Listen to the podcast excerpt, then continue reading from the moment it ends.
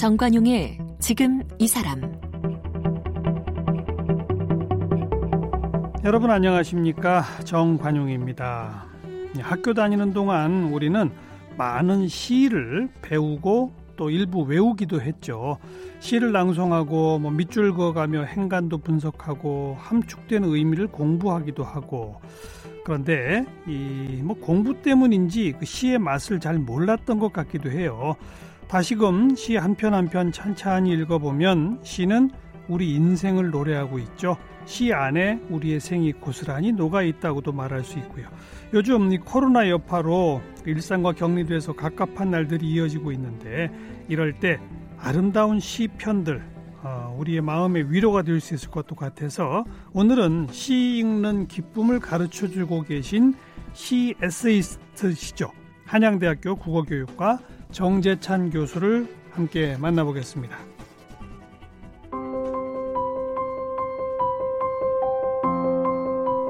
정재찬 교수는 서울대학교에서 국어교육을 전공했습니다.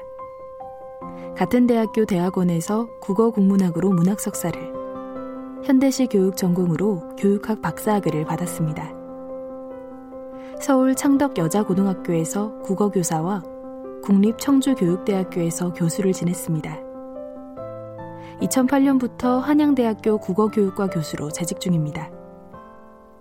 중고등학교 국어와 문학 교과서를 집필했고 대학 수학 능력 시험 언어 영역 출제 위원장과 한국 문학 교육 학회 회장, 한국 연구재단 인문학 중화위원으로 활동했습니다. 이공계 학생들을 대상으로 한 시읽기 강의를 엮은 책 시를 잊은 그대는 15만 독자의 사랑을 받았습니다.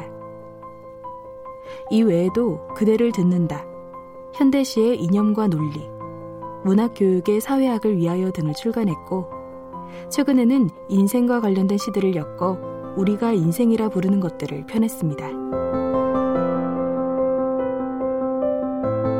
네, 한양대학교 정재찬 교수님 어서 오십시오. 네, 반갑습니다. 네, 우리 정 교수님은 그 책 시를 잊은 그대에게로 유명하신 분이시잖아요. 근데 그 책이 이공계 학생들을 대상으로 한 강좌 내용을 묶은 겁니까?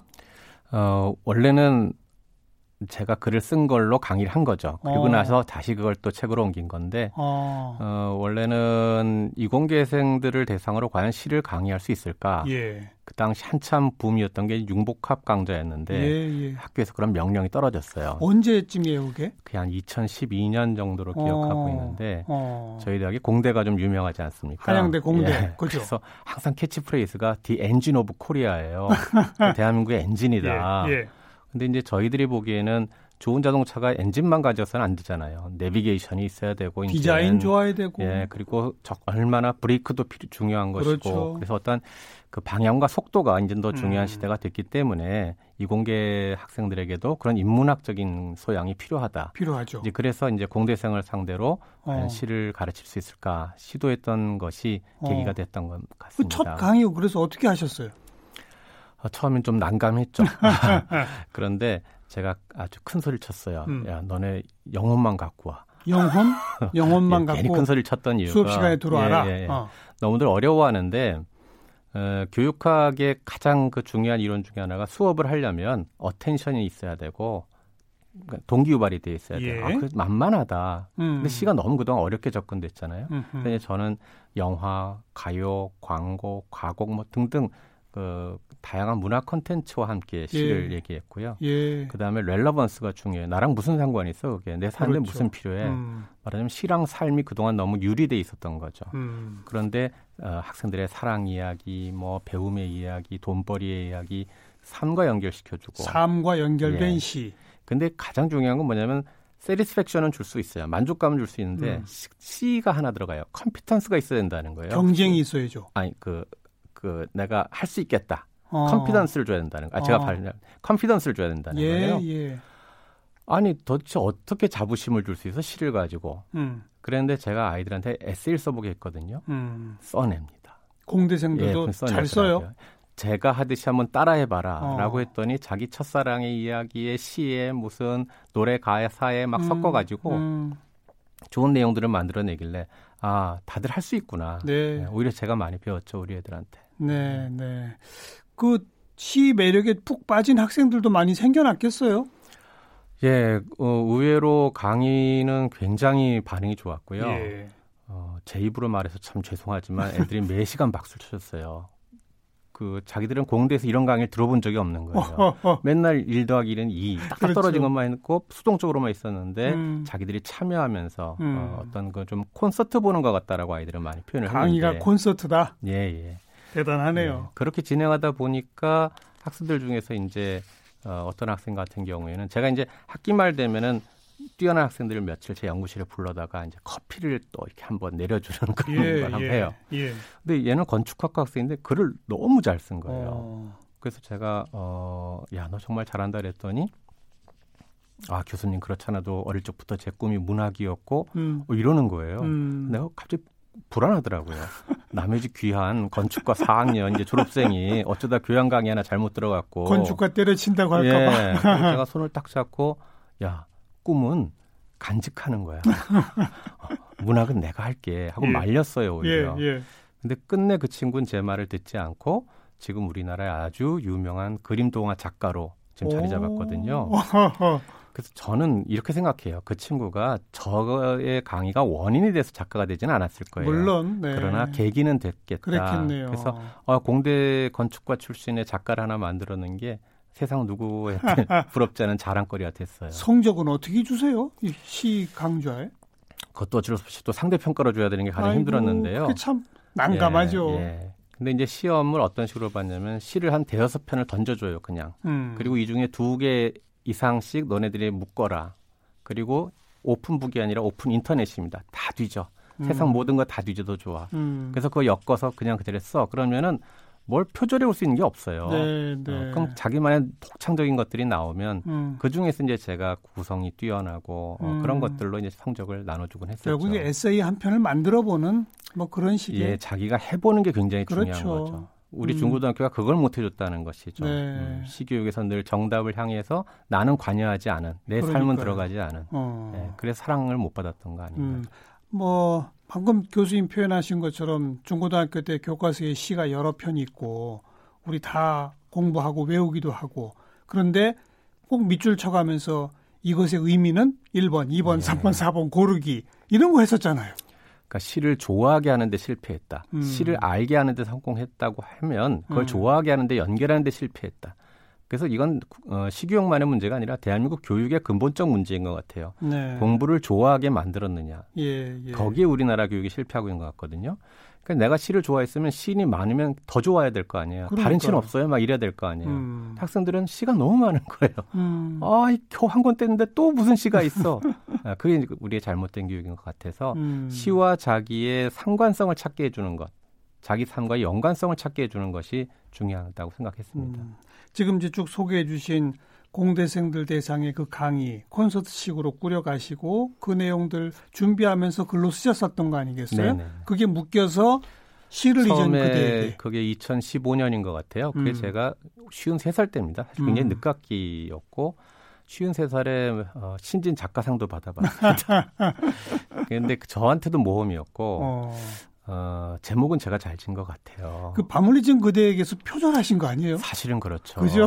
그래서 뭐 이거 드라마에서 또 이 제목으로 드라마 만들겠다고 찾아오셔서 네. 제가 그냥 아 걱정 말고 갖다 쓰셔라. 예, 나도 예. 바물리진 그대에서 갖고 왔는데 뭐 그러니까 부담 없이 쓰셔라 그랬어요. 음. 네. 근데 그 책이 이렇게 폭넓은 독자의 사랑을 받으리라고는 예상 그, 못 하셨죠? 네, 그 정도까지는 예상을 못 했고요. 그죠. 예. 어, 밤리진 그대에게 같은 라디오가 사연을 주고받고 시청자가 함께했던 프로잖아요. 음. 시도 그럴 수 있을 것 같은 생각으로 그런 제목을 지은 거예요. 네. 우리가 밤에 사연 보내고 거기에 걸맞은 노래 듣고 딱 그 기분 정도면 시도 가능하다. 네, 네. 그리고 나서는 이제 여러 또 TV 프로그램 뭐 방송 프로그램들에 나와서 또 시를 알려주고 시와 친하게 대중들을 이끌어가는 가이드, 시 에세이스트 시 에세이스트라고 하는 직함이 정 교수님이 만드신 거죠? 만들어 본 겁니다. 그죠? 왜냐하면 저는 아직도 제가 작가다, 에세이스트라고 불리는 게 아직도 좀 힘들어요. 음. 그냥 저는 시를 갖고 그거를 이제 안내주는 가이드일 뿐인 것 같다. 네. 저야 작가적인 무슨 개성이 강한 것 같지는 않다라고 겸손해야 된다고 저는 생각해요. 왜냐하면 예. 이건 시인들이 다 하신 거예요. 음. 저는 그거를 에세이로 버무려 놨을 뿐인데 제가 그냥 에세이스티아라고 말하기엔 시가 빠지면 음. 저의 존재 가치가 없는 것 같아서 네. 일단은 그렇게 어색한 명칭으로 불리고 있습니다. 특별히 좋아하는 시인 이, 있다면 어, 저한테 그게 가장 어려운 질문이고요. 저에게 눈을 뜨게 해줬던 건 대학교 1학년 때 김수영 시인이었던 것 같아요. 어. 음, 아, 이런 게, 이런 시가 있었구나 하는 어. 것을 고등학교 때 너무 모범생으로만 살아갖고 몰랐어요. 예, 예. 네, 제 눈을 뜨게 했던 계기입니다. 음. 뭐 시 외우고 계신 것도 굉장히 많을 것 같아요. 많은 분들이 그렇게 착각하시는데, 아, 제가, 어, 신님께서 저에게 암기력은 주지 않으셨어요. 네. 그래서 덕분에 제가 별명하자면 계속 봐요. 음. 어, 많은 분들이 시를 어떻게 골라내세요? 기억 속에 훅 꺼낼 것 같다. 아니면 뭐 무슨 나만의 아카이브가 있어서 거기서 키워드로 뽑아내느냐 하는 질문들을 많이 하시는데 예, 예. 사실 제 어, 굉장히 무식하고 단순한 방법입니다. 일단은 독자들이 감상할 만한 시를 제가 한 천여 편 이상 모아놓은 게 저만에게 있긴 있죠. 천여 편? 네네. 오. 근데 이제 거기서 어, 오늘 테마 아 이 배움에 대해서 어떤 거 해야 되지? 그럼 다시 처음부터 다 읽습니다. 음. 왜냐하면은 아 요 시가 딱이야 이건 배움에 관한 시야 하고 종류별로 골라내는 게 아니고요. 예. 다른 걸 노래했는데 아 이걸 배움으로 풀이해도 되겠어. 음. 사실은 그게 전 굉장히 중요한 감상 방법인 것 같아요. 네, 네. 나의 맥락으로 바꿔낼 수 있는 것. 어. 그렇게 해서 글을 쓰니까 훨씬 그 동안에 뻔하던 레파토리랑은 다른 예, 어, 예. 그런 것들이 만들어지지 않았나. 예. 요즘 코로나 19 때문에 뭐 다들 불안하고 신경이 좀 예민해져 있는 그런 상태 아니겠습니까? 이럴 때 이 불안감을 좀 낮춰줄 수 있는 그런 시가 있을까요? 예, 제가 음, 요즘 학생들한테 많이 읽어주는 시가 예. 허은실 시인의 이마라고 하는 시입니다. 누, 누구의 뭐요? 허은실 시인의 이마. 이마. 예, 제가 그러니까 읽어볼까요? 내가 좋아하는 이마 이렇게 할 때 부를 때. 아니요, 우리의 머리. 아, 이마. 머리에 이마? 예, 오, 독특한 제목이네요. 예, 예. 이마. 타인의 손에 이마를 맡기고 있을 때 나는 조금 선량해지는 것 같아. 너의 양쪽 손으로 이어진 이마와 이마의 아득한 뒤편을 나는 눈을 감고 걸어가 보았다. 이마의 크기가 손바닥의 크기와 비슷한 이유를 알 것 같았다. 가난한 나의 이마가 부끄러워 뺨 대신 이마를 가리고 웃곤 했는데 새 밑에 흰 밤이었다. 어둡게 앓다가 문득 일어나 벙어리처럼 울었다. 내가 오른팔을 이마에 얹고 누워 있었기 때문이었다. 단지 그 자세 때문이었다. 어, 이 시의 주인공은 어. 설날 전에 새 밑에 아팠던 것 같아요. 그러니까요. 어. 근데 뭐가 더 슬펐냐면 자기가 자기 손으로 이마를 덮고 있는 거예요. 네. 이건 정말 서러운 거죠. 아픈 걸 넘어서. 누군가 다른 사람이 내 이마를 예. 짚어주면 참 좋을 텐데. 어. 사실은 저는 지금 우리가 제일 필요한 건 남의 이마에 손 얹어 주는 것 같거든요. 그렇죠. 근데 어느덧 생명은 숫자와 비율에 가려지기 시작하고 예. 어, 공감이라든가 연민은 공포와 불안에 자리를 뺏기고 있고 음. 실은 직업이라고 하는 거는 내가 못 하고 있는 걸 누가 도와주는 거잖아요. 우리 의사 선생님들이 해주고 있는 게 사실은 내가 내 몸 못 고쳐서 대신 고쳐주고 있는 거. 그렇죠. 그래서 자기 업을 충실히 해, 그 자리에서 해주는 게 저는 이 지금 시기에 제일 필요한데 음. 그게 곧 남의 이마를 덮어주는 것이다. 네. 좀 그런 마음으로 자기 일상을 지켰으면 하는 바람이에요. 음, 우리 서로 서로 상대방의 이마에 내 손을 얹는 심정으로 네, 자기 직접 되면 본분을- 안 되지만 음, 그러니까 예. 자기 본분을 지키며 네. 그런 심정을 가집시다. 예. 어, 어릴 적에 좀 아파도 엄마가 머리에 이마만 얹어주, 이마에 손만 얹어줘도 네. 괜히 기분 좋아지고 나아지는 것 같고 그랬잖아요. 기억이 있죠. 네. 네. 요즘 악수도 안 하니까 진짜로 이마에 손대지 마시고 그런 마음만 가집시다. 그 네. 말씀이네요. 예.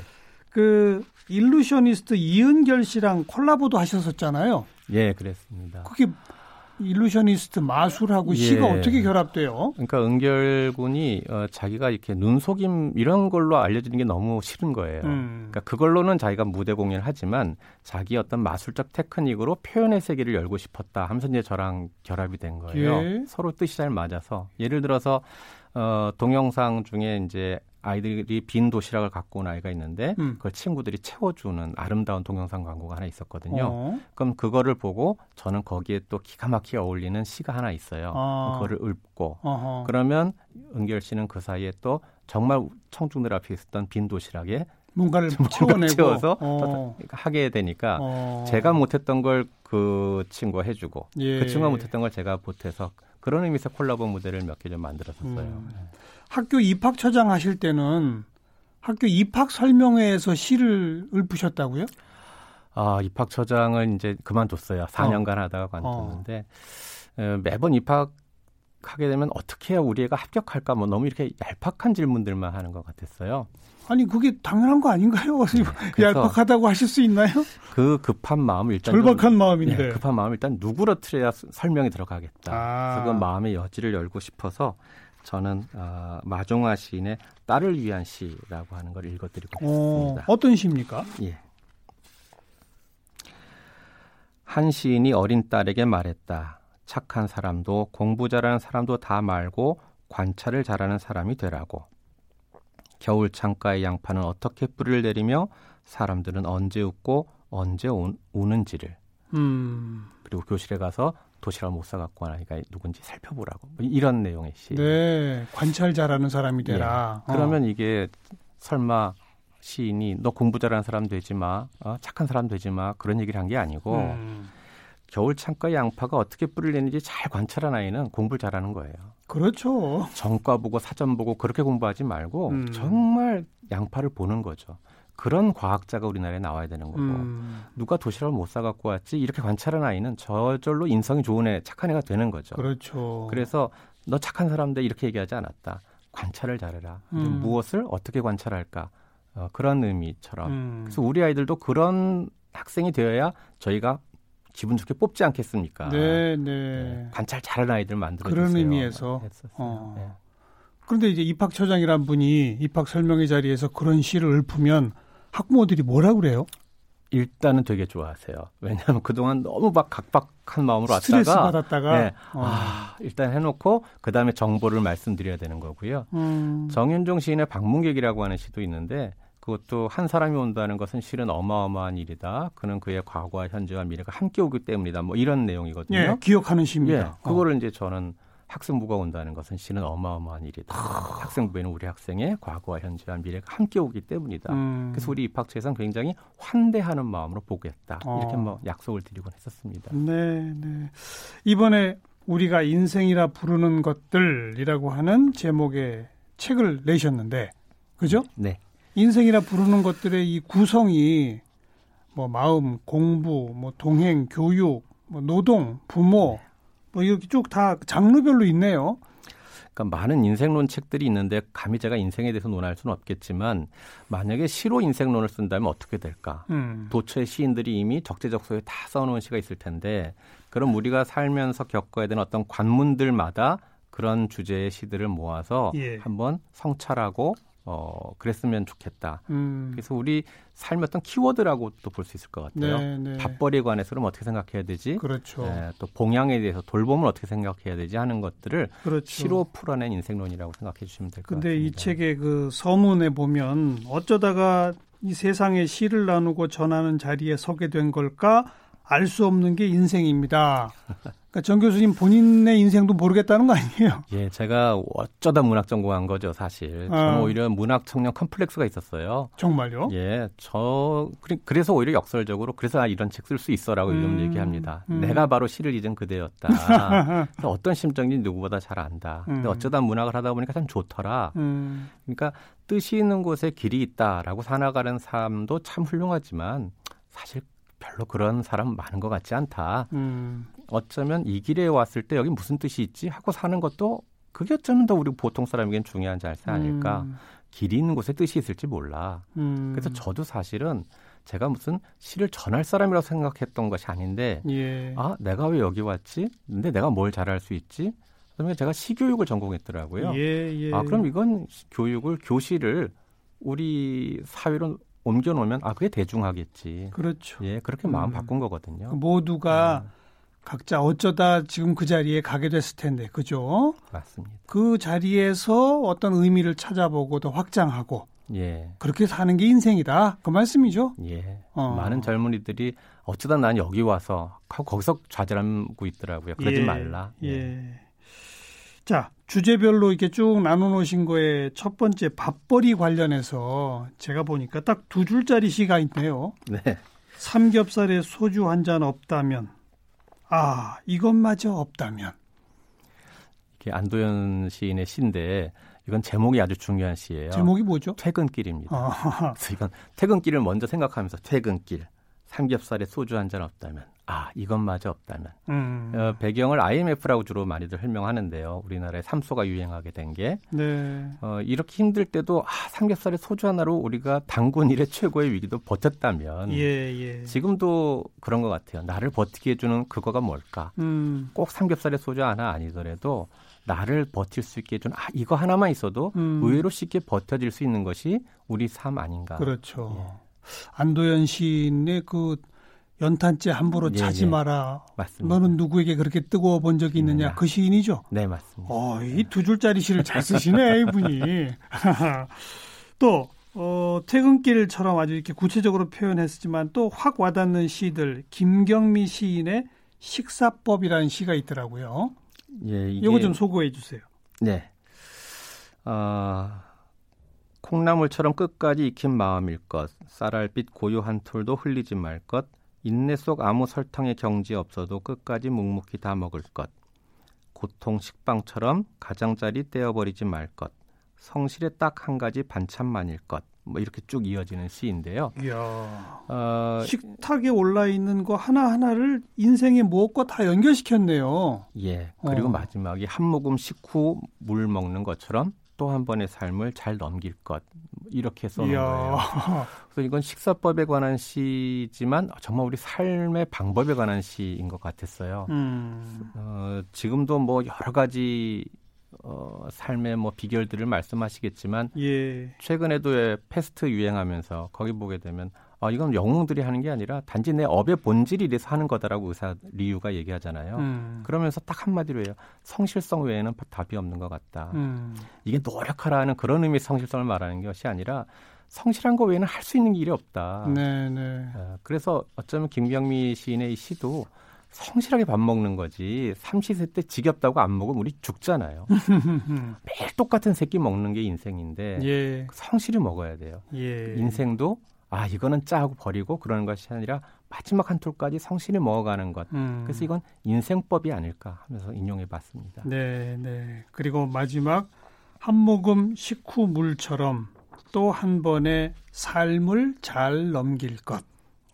이렇게 식사하고 물 한 모금 마시듯이 매번 삶을 넘기고 넘기고 살아가라. 네. 그런 거군요. 예, 어. 요즘 힘드시면 한 모금 꿀꺽 물 드시고 또 다음 삶으로 가셔야죠. 음. 요즘 코로나 때문에 이 사회적 거리두기 그래서 집에서 가족끼리 함께 밥 먹는 일이 훨씬 많아졌다고 그러잖아요.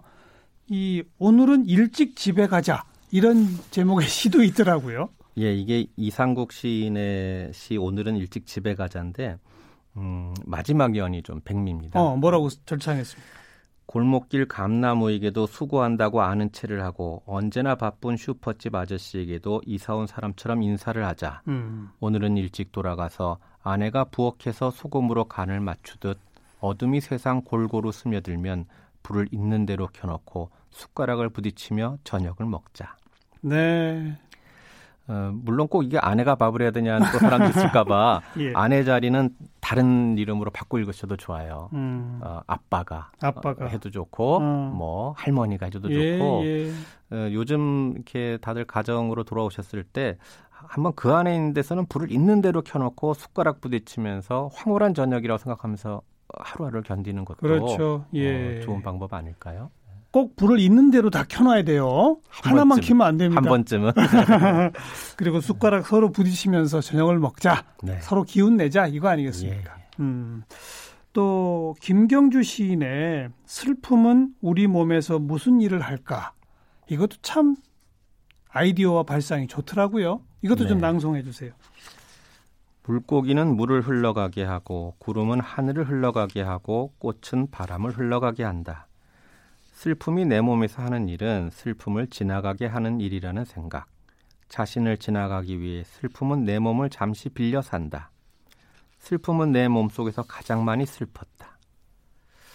어, 이 시의 구절들인데 음. 한번 이렇게 생각해 보는 게 좋을 것 같아요. 어, 우리는 물이 물고기를 흘러가게 한 것 같지만 사실 물고기도 물 흘러가게 한 거거든요. 음.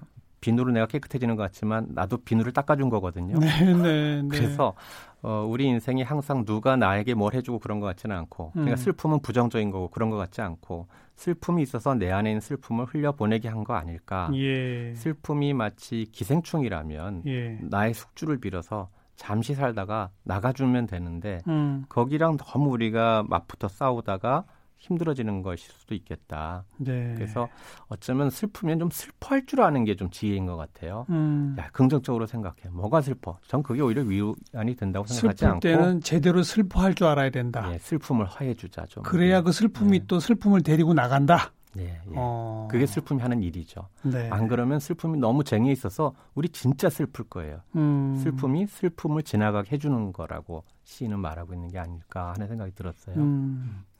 아까 시와 가까워지는 친하게 되는 방법이 자기 삶과 연결시켜 볼 것, 뭐또 네. 문화적인 각종 콘텐츠와 연결시켜 볼 것, 뭐 이런 것들입니까? 어, 자기화하는 게 중요한 자기화. 것 같아요. 어. 그러니까 그 동안은 이게 너, 너가 꼭 알아야 될 시야 하고 음. 그거를 무조건 억지로 자기화하려니까 거부감이라는데 먼저 아, 이게 어떤 뜻이자고 내가 자기화한 다음에 다시 자기의 고전들을 만들어내는 거예요. 음. 저는 그걸 전유라고 부르는데요. 그러니까 그 단순한 남이 시킨 것들을 그냥 내가 어, 쟁여놓는 것이 아니라 내 목록을 만드는 것. 그건 어려운 게 아니라요. 노래방 가서 노래하시는 거 생각하면 돼요. 그런 노래방처럼 시방의 시 목록을 갖고 있으면 음. 그 시를 즐기시는 분 맞아요. 시를 옆에 두고 사는 인생은 시를 잊은 인생보다 무엇이 더 좋더라. 마지막으로 한마디 하시면. 어, 저에게 시는 하나는 삶이고 하나는 언어예요. 음.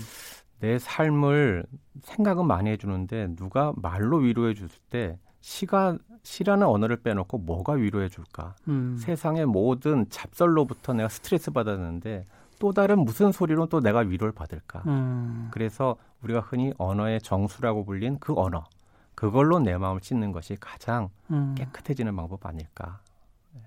네. 모두 모두 깨끗해집시다.